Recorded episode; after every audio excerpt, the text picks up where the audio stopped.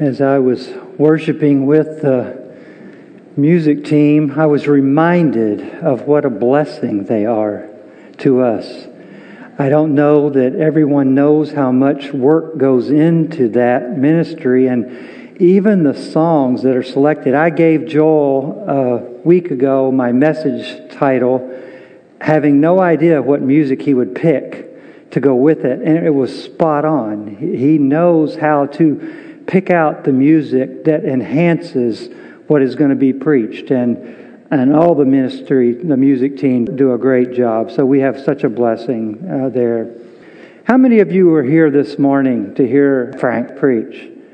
Frank gave a wonderful message this morning on Psalm 16, and he told a story. He told a story in the beginning about two brothers named Lie and Truth. Remember that?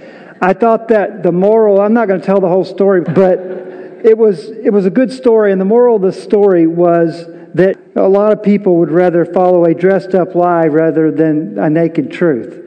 And I thought that was good because that really ties into what I'm going to be talking about tonight. But it's not really funny, it's sad that that, that is a truth in our generation, our culture. Because tonight we're going to be talking about entitled of the message is Beware of False Teaching. It may or may not surprise you that on any given Sunday there are hundreds, if not thousands, of false prophets standing in pulpits all around the world proclaiming in the name of God things that are just not true. This is done in many different ways. Sometimes it's by outright lying, by adding things to God's Word that are simply not there other times it's done by omitting, omission, by omitting and not preaching and teaching the whole counsel of God, ignoring or eliminating difficult teachings, thereby making void things that they don't agree with. But more often than not, it's done a lot of times by using partial truths and twisting them and taking them out of context and using them improperly to lead people who they themselves might be sincere. They are led down a road that takes them away from the truth a road paved with deception and false hope, and ultimately away from the one true and living God and His holy word. Now, this is not new. There was a problem in the early church with this as well. Most of the writers of the New Testament spent much of their time devoted to rebuking false teachers and false doctrines. They were infiltrating the church, and sadly, it's still happening today. Sometimes I think at Lakeside we're almost immune to it because we have such pure and good teaching here. But for many in the world today, this is a real problem. You know, I know this is true because for the past six years I've been leading a Bible study in my community that consists of 20 plus men who come from all different denominations and walks of life. And I'm amazed at some of the teaching that they have been and are continuing to be exposed to. Some is very sound, some is very weak and compromising, and some of it is just plain heretical. I don't know why it surprises me though. Jesus said it would happen. In Matthew 24 11, he said, And many false prophets will arise and lead many astray. He said in Matthew 7:15, "Beware of false prophets who come to you in sheep's clothing, but inwardly are ravenous wolves." The disciples also warned against it Peter in 2 Peter 2 1 said, False prophets who also arose among the people, just as there will be false teachers among you who will secretly bring in destructive heresies, even denying the master who bought them.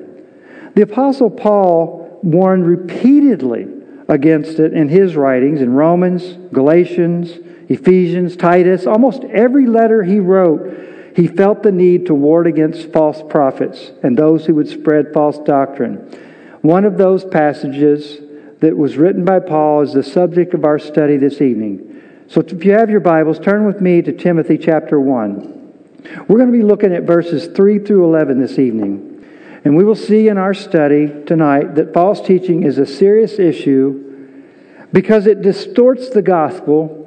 It leads people away from the truth of the Bible and to a gospel of their own making. Follow along as I read 1 Timothy 1, verses 3 through 11.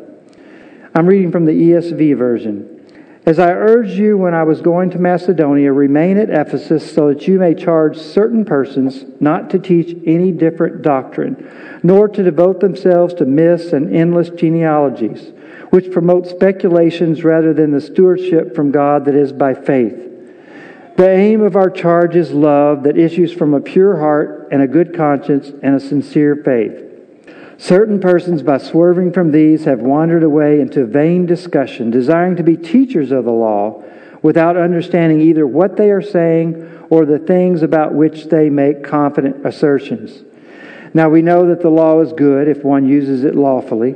Understanding this, that the law is not laid down for the just, but for the lawless and disobedient, for the ungodly and sinners, for the unholy and profane for those who strike their fathers and mothers, for murderers, the sexually immoral men who practice homosexuality, enslavers, liars, perjurers, and whatever else is contrary to sound doctrine, in accordance with the gospel of the glory of the blessed God with which I have been entrusted. As we see from our text, this subject is treated very seriously by the Apostle Paul. Just because it is prevalent does not mean it should be treated lightly. Jesus did not treat it lightly. Paul did not treat it lightly.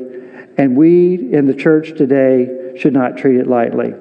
We all have responsibility to expose, to counter, to guard against false teaching when we can counter it.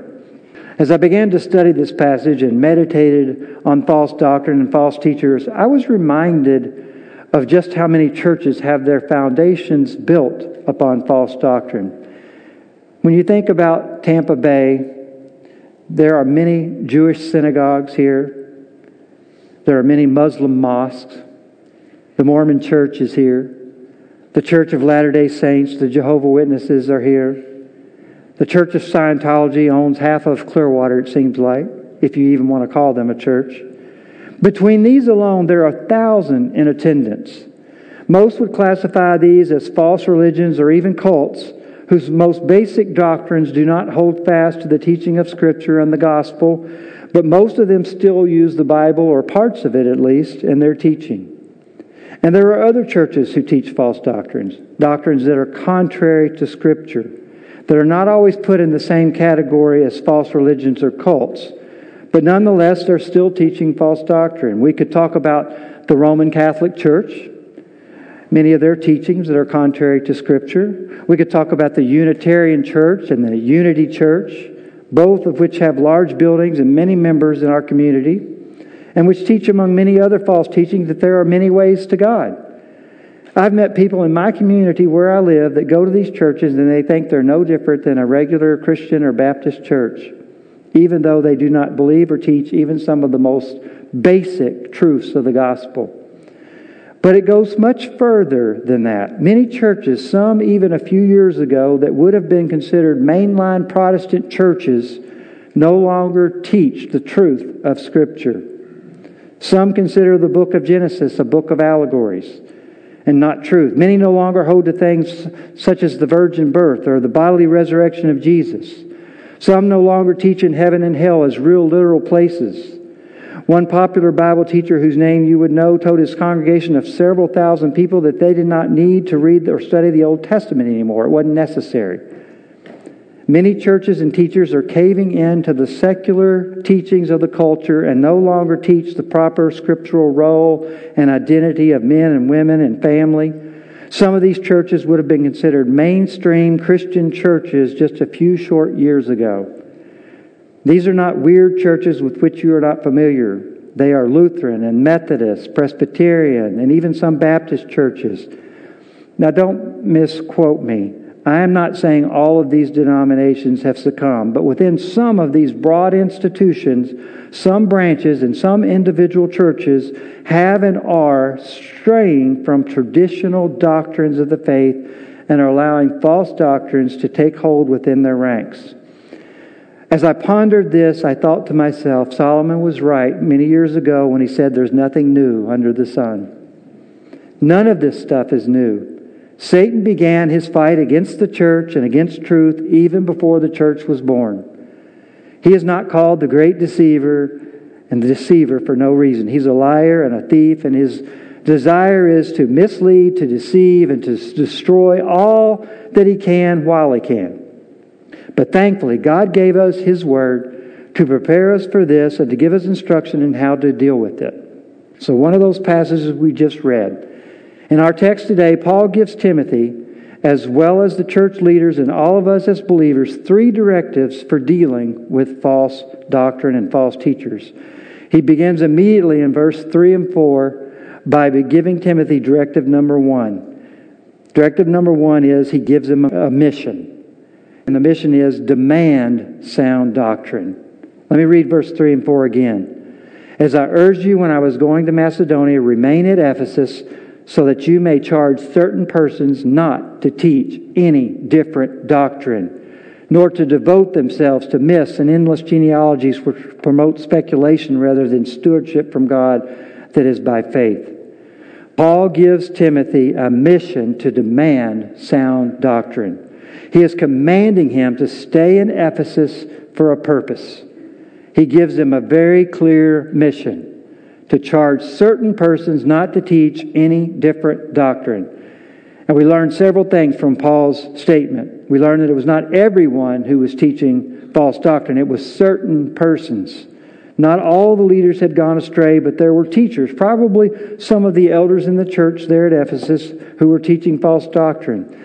I think Timothy knew who they were, so Paul didn't name names here. So later on, he does, though. If you go on down to verse 20, as it turns out later in the letter, he does mention names. Down in verse 20, Paul calls out two men for teaching false doctrine. He says they have shipwrecked their faith, and then in verse 20, he says, among them are Hymenaeus and Alexander, whom I have handed over to Satan so that they may learn not to blaspheme. Their teaching was so grievous, so dangerous, that Paul exercises church discipline on them and he removes them from the church. So there's a time when that needs to happen, but at this time, he doesn't think that's appropriate yet. He tells Timothy first, instruct them to not teach any more doctrine that it's different. And this statement that he makes is a command, it's not a suggestion. In his letter to Titus, he gives him the same message using even stronger language. Chapter 1 and verse 11 of Titus, talking about the false teachers, he said, They must be silenced. They are upsetting whole families by teaching for shameful gain what they ought not to teach. In verse 13, he says to Titus, Rebuke them sharply. Paul is saying to Timothy and to Titus the same thing. This is serious. Stop it. Stop it now. Do not let them teach false doctrine any longer. So, what was the false teaching that they were propagating? We don't know exactly. The ESV says, charge them to teach no doctrine that's different. He says, quit teaching different doctrine. Other versions render it strange. Quit teaching strange doctrines. Different or strange tells that it was something not normal, not ordinary. It was something different than what Jesus and the apostles were teaching. Today, we would just say something simply like it's unbiblical. It's not biblical teaching. We don't know specifically what they were teaching, but verse 4 gives us a clue. They were myths, legends, fables, not rooted in history, made up stories. It says they were in some way holding up genealogies and families' trees and lineages. Much of it was guesswork, not grounded in facts or scripture. Again, in Titus, Paul addresses the same type thing in Titus 3 9. He says, But avoid foolish controversies and genealogies and arguments and quarrels about the law because they are unprofitable and useless. If you turn over a couple of pages to chapter 4 of 1 Timothy, verses 1 through 7 give us some more specific insight to what was going on in Ephesus. Let me read 1 Timothy 4, beginning in verse 1. He says, Now the Spirit expressly says that in later times some will depart from the faith by devoting themselves to deceitful spirits and teachings of demons who forbid marriage and require abstinence from foods that God created to be received with thanksgiving by those who believe and know the truth, for it is made holy by the word of God and prayer. If you explain these things to the brothers and sisters, Timothy, you will be a worthy servant of Christ Jesus, one who nourishes by the message of faith and the good teaching you have followed having nothing to do with irreverent, silly myths. Rather, train yourself for godliness. This tells us that they were teaching a religious system of rules. Do this, don't do that. Eat this, not that. You cannot get married. They were, in essence, going back to a works salvation system. Many false teachers and many false religions do that. They promote a system of rules and rituals that depend upon man and man's efforts.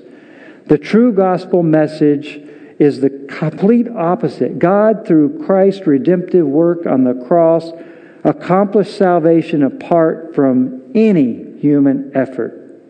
That is why false teaching is so serious. When it distorts the gospel, it leads people on a path away from God and not to Him. And Paul instructs Timothy to not shy away, to not ignore it, but to engage them, to confront them, and to command them to stop. So you can tell from Paul's words how important this was. It was important then and it's important now. False teaching is just as much alive today and is just as much a threat today as it was then. Paul is instructing Timothy to take on the fight, protect the church, protect the flock, and this same charge is given to the elders of Lakeside and every other church that claims to be Christian, to be followers of Christ. Now, there's a very strong push, you're probably aware, in our culture today to adopt the culture's view on what's happening in the church today. This movement is called by many names and manifests itself in different ways. You might call it the progressive church, the woke church, the social gospel. I would not be surprised. I go as far to say it's right around the corner that we will be persecuted as a church if we continue to preach the biblical standards on what constitutes a family, that God created as male and female, that homosexuality is a sin. Churches all across the world are being confronted in these areas, and many of them are compromising in the so called name of tolerance and love, which is really not love at all. When you love someone, you will tell them the truth. But many churches and teachers are falling under the pressure of society and are choosing to disregard God's word in these areas. That was exactly what was happening in the first century as well. The Judaizers the ones that would eventually become the Gnostics, those in Ephesus who had come out of Judaism and paganism, were now involved as church leaders, and they had infiltrated the church leadership and were bringing these false doctrines with them. And Timothy was given a mission by Paul stop it. Stop it in its tracks. This passage spoke to me as a leader. As I was preparing this lesson, I was initially going to mention a few of the false teachings I've witnessed over the course of the past several years, and I'm going to do that. But after studying this, I am compelled to mention a few names as well. Paul saw fit to mention names so that the people would be warned not to follow them, to take the spreading of false doctrine seriously. One of the false doctrines I see having a really negative effect on the church today is sometimes called the prosperity gospel or the health and wealth teaching, the word of faith movement.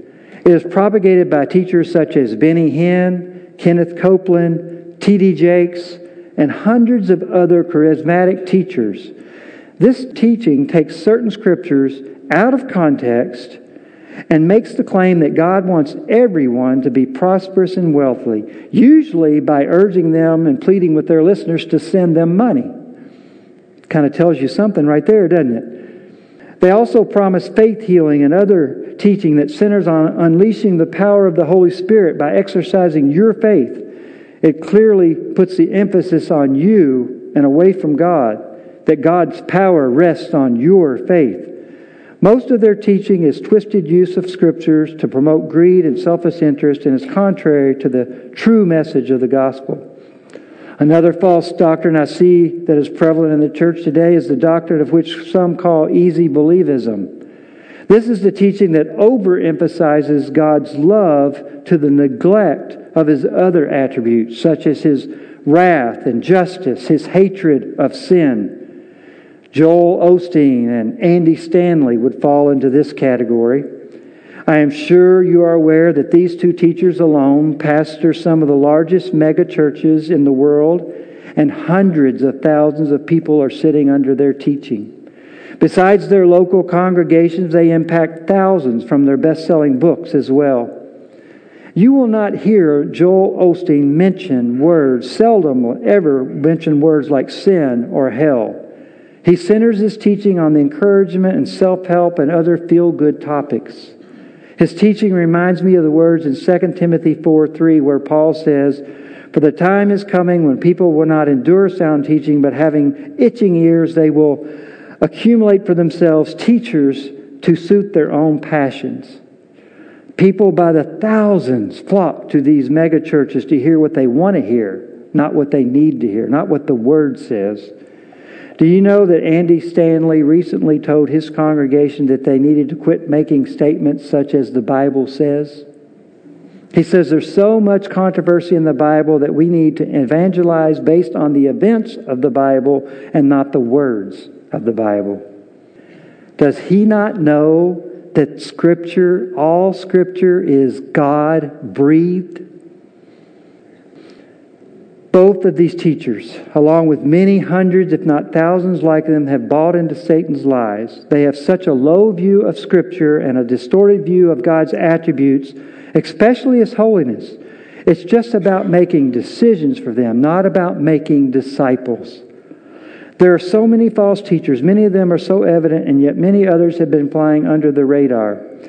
You have Joyce Myers, a woman pastor who has thousands of followers. You do not have to say any more about her than that she claims to be a pastor. Scripture explicitly says that a woman is not to exercise authority over a man, and yet she stands in a pulpit on a regular basis teaching and exercising authority over men. You can research her teaching further, and you'll find that she holds to several doctrines that are contrary to Orthodox Christianity. And I could go on all day listing names of teachers who are propagating false teaching all over our country and the world, and yet probably the most dangerous teaching is what is happening in hundreds, maybe thousands of churches of names of teachers that you would not recognize. It's happening by unknown, regular churches all across the country, down the street from us. And it is this subtle straying away from a high view of Scripture the adopting the values of the culture and trying to justify it by picking and choosing what scripture to focus on, calling certain passages metaphors, claiming others as just cultural nuances, all done in order to justify what they want to believe. We see this most blatantly today in this whole area of gender identity and the adopting of the gay and lesbian and transgender population into the church. Many churches are sympathizing with the culture's view on these and other agendas. False teaching and false doctrine are all around us in the church today, and we are given a mission just like Timothy was. Stop it, expose it, warn against it. In verses 5 through 7, we see the second directive given to Timothy, and that involves the motivation of the message. Verse 5 says, The aim of our charge is love that issues from a pure heart and a good conscience and a sincere faith. Here we see Timothy was not only given a mission, he is given the motivation behind the mission. The aim of our charge is love. Everyone, whether they admit it or not, has a motive behind their actions. Paul says to Timothy and to all leaders and to all of us, we are to confront false doctrine and false teachers with the proper motivation, and that is one of love. Love is the essence of Christianity. It's everything we do as believers should be done out of love because God is love. His essence is love. In John 13, 35, we are told that that's the mark of a true believer, that this is how all men should know that you are my disciples, that you love one another. And first John, John goes on to tell us that the one who does not love does not even know God. Why is he telling us that our motivation is love? Because he is contrasting what our motivation should be to what the false teacher's motivation is. We'll get to their motivation in a moment, but first our motivation. We are to have the kind of motivation that flows from self sacrificing, self denying love that comes alone from God. Paul breaks it down. He gives us three sources from which that type of love flows. First, he says it flows from a pure heart. What does it mean to have a pure heart? Pure means not mixed with something else, uncontaminated. Being pure in heart involves having a singleness of heart towards God. A pure heart has no hypocrisy, no guile, no hidden motives. The pure heart is marked by transparency and an uncompromising desire to please God in all things. It's more than an external purity of behavior, it is an internal purity of soul. A pure heart is a heart given completely to the Lord, who He is the one that does the cleansing. We are told in Matthew to love the Lord your God with all your heart, with all your soul, with all your mind, to not love with mixed motivations. I love David's word in Psalm 51:10 where after his sin with Bathsheba he cried out to the Lord, "Create in me a clean heart." I think sometimes when people don't agree with us, we can without thinking go after them maybe with both barrels, attacking them out of impure motives. I can't believe that they believe that. I can't what's wrong with them? In some ways it can be a source of pride when you go to a church like Lakeside because we have been taught so well in the doctrines of the faith. Jerry Bridges talks about this in his book, Respectable Sins. He calls it doc- doctrinal pride.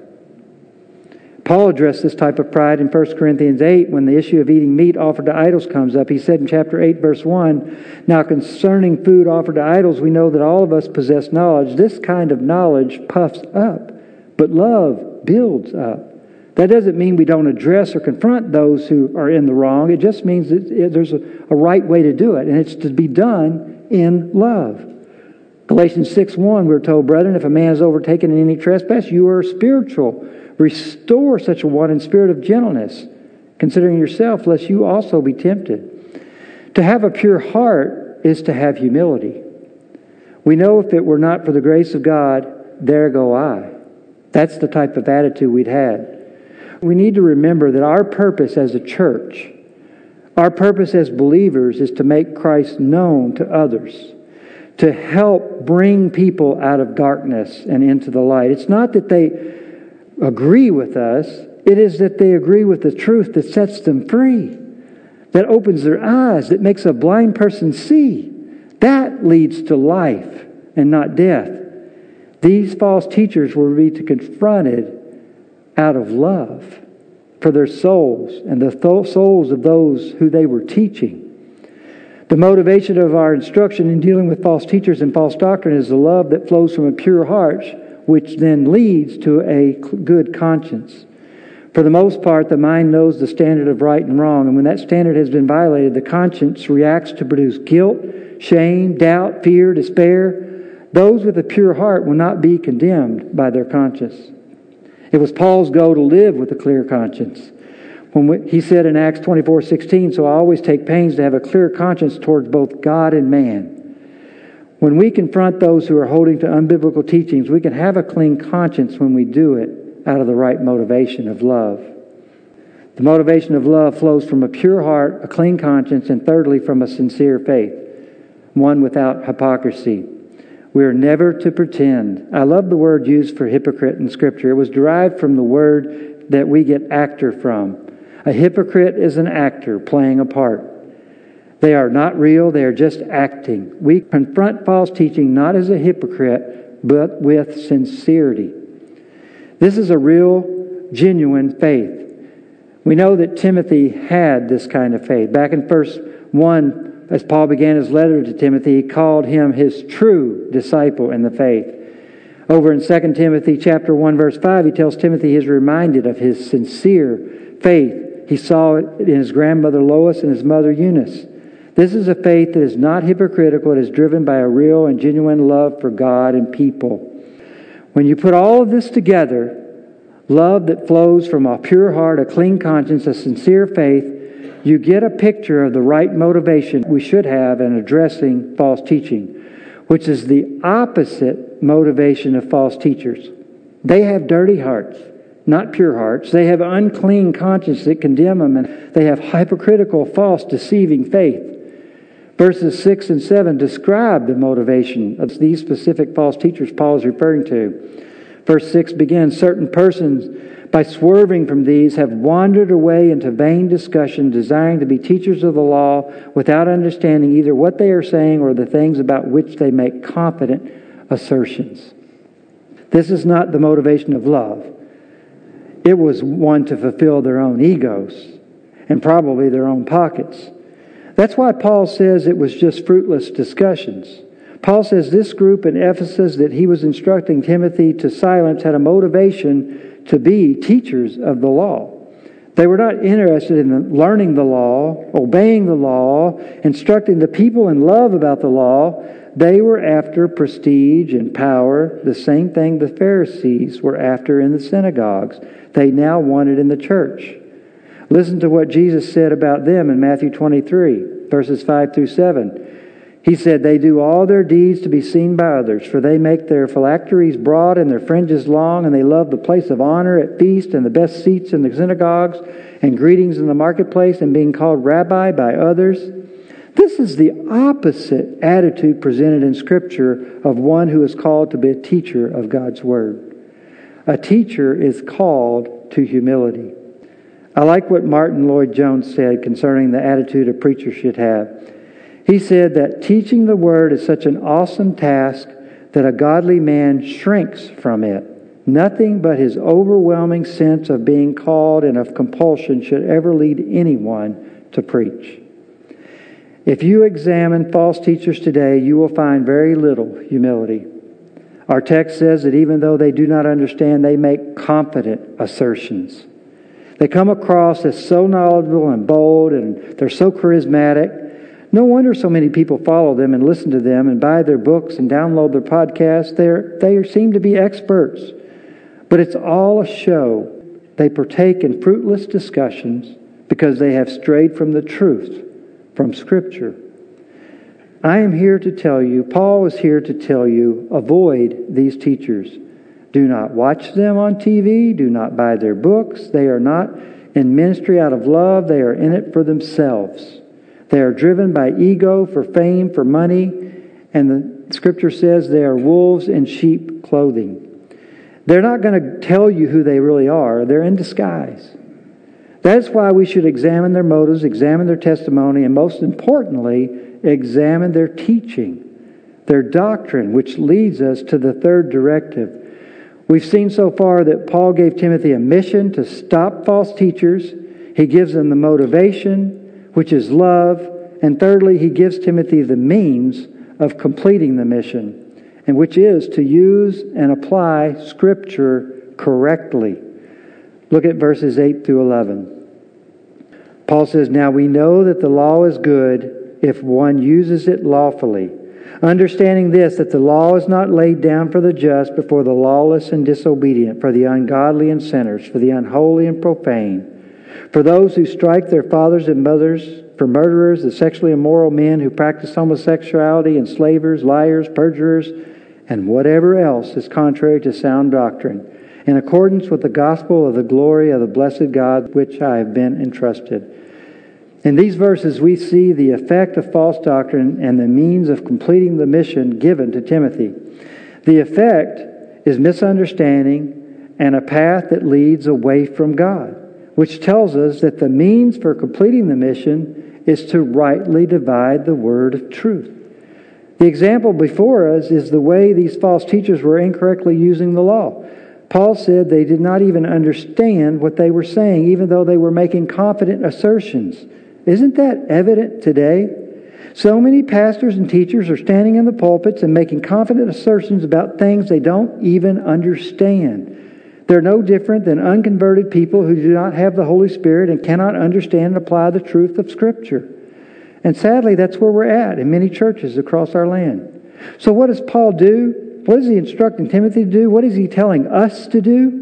I think by his example, he's telling Timothy and us to use Scripture to correctly proclaim the truth, to expose false doctrine. Look what he does. They were mishandling, misrepresenting the law in their false teaching. So he corrects them. He says, Don't misunderstand me. The law is good if used correctly, if used lawfully. The law reflects God's will. He's saying the law is not used to make you righteous by your own efforts. The law is, is given to show sinners their sin and need for a Savior. And then he goes on to list the types of people for which the law was given. Not righteous people, but sinners. The first several types of people deal with those who've broken the first of the Ten Commandments, that deal with the relationship to God.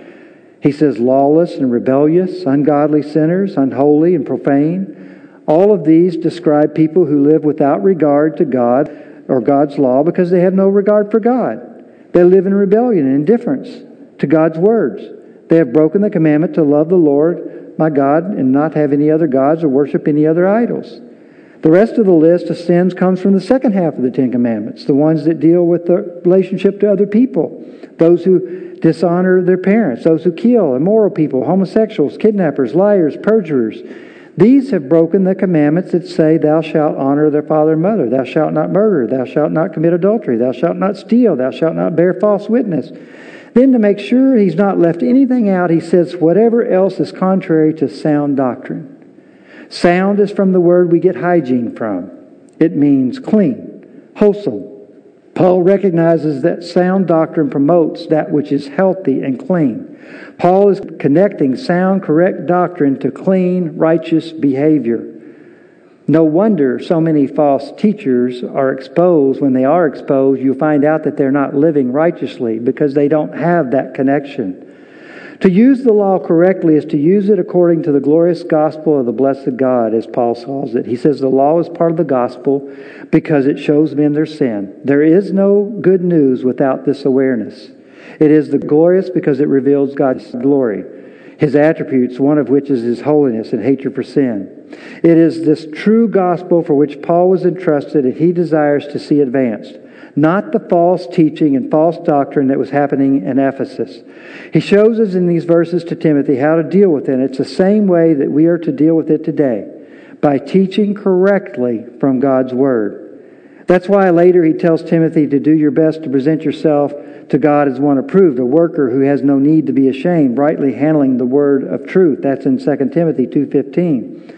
The way we complete the mission to stop false teaching is to teach the truth to use Scripture correctly and not to take verses out of context, but to know and preach the Word, be ready in season and out of season, as it says in 2 Timothy 4 2. Paul, as he wrote to Timothy, gives him the pathway to deal with every type of false doctrine and false teacher. Correct them by proclaiming and admonishing and rightly handling the word of truth. That's so that's why it's so important to study and to know God's Word. There's such a proliferation of false teaching, it's not always easy to spot. But the better you know God's Word, the easier it is to detect.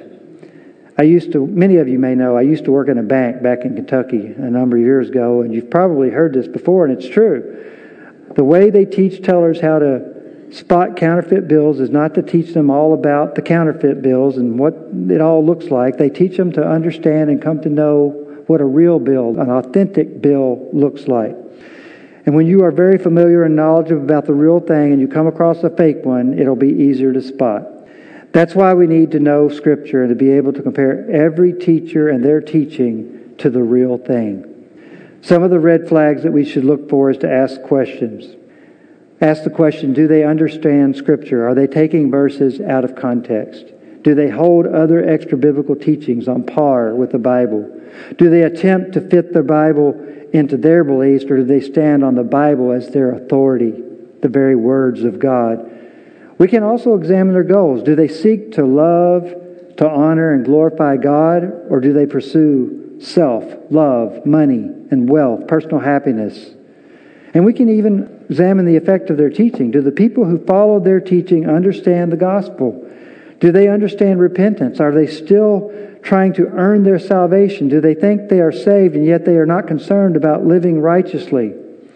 As I said in the beginning, the culture we live in today has a vast number of false religions and cults, and we need to pray for these groups. We need to witness to them when we have a chance. But what concerns me more than this is the downward slope, the proliferation of false teaching and false doctrine that is occurring within many Christian churches. I know that we're not going to agree with all our brothers and sisters on every point, but on the essentials, on the gospel, we must. Where the Bible is black and white, we must not compromise. We do not want to partner with those teaching who is straying away from Scripture. It's a dangerous slope that leads people away from God rather than to Him. In a culture that encourages tolerance, inclusiveness, we cannot fall into the trap of compromising and lowering the standard of Scripture. The message to Timothy and to us is very clear. Stand up against false teachers and false doctrine. Do not be silent. Do it in love and humility, out of compassion and concern, not in arrogance or pride and do it by correctly handling and applying the Word of God. I would be remiss if I didn't take the opportunity to say if there's anyone here tonight who has fallen prey to false teaching, God is calling you to repent and to turn to Jesus, who is the way and the truth, and to His Word, which is the only path to God's revealed will for you. And if you are a believer, which would apply to the majority of us, Beware of false teachers and false doctrine. It can be very subtle and yet very dangerous. Stay alert. Stay in the Word. Pray for yourself, your friends, your families, your church to stay strong and to not compromise, to stay true to the faith handed down to us through the ages. For it is the only real source of truth, and that's the truth that sets us free. Let's pray.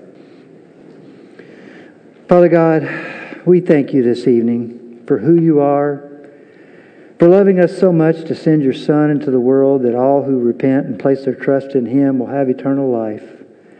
Thank you for the message you gave to Paul and for all the faithful servants who follow in the path of him and other apostles and remain true to the faith.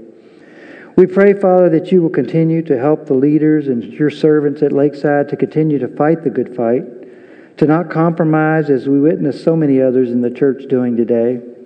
We pray that you will raise up other faithful men and women who will have the courage within their churches who are spiraling downward in these areas to stand up to the challenge, to confront error and love using the standard of your holy word as their weapon of choice. Father, help us all to have courage to not be intimidated by the world and the culture. Help us to not be motivated by any desire other than love. Let concern and compassion be our driving force. And Father, may your word be our means. You have given us all the tools we need in your word. When our feelings fail us, your word never does. When people fail us, you never do. Give us the strength we need to endure this fight. It is in the most precious name, the name that is above all names, the name of Jesus, that we pray. Amen.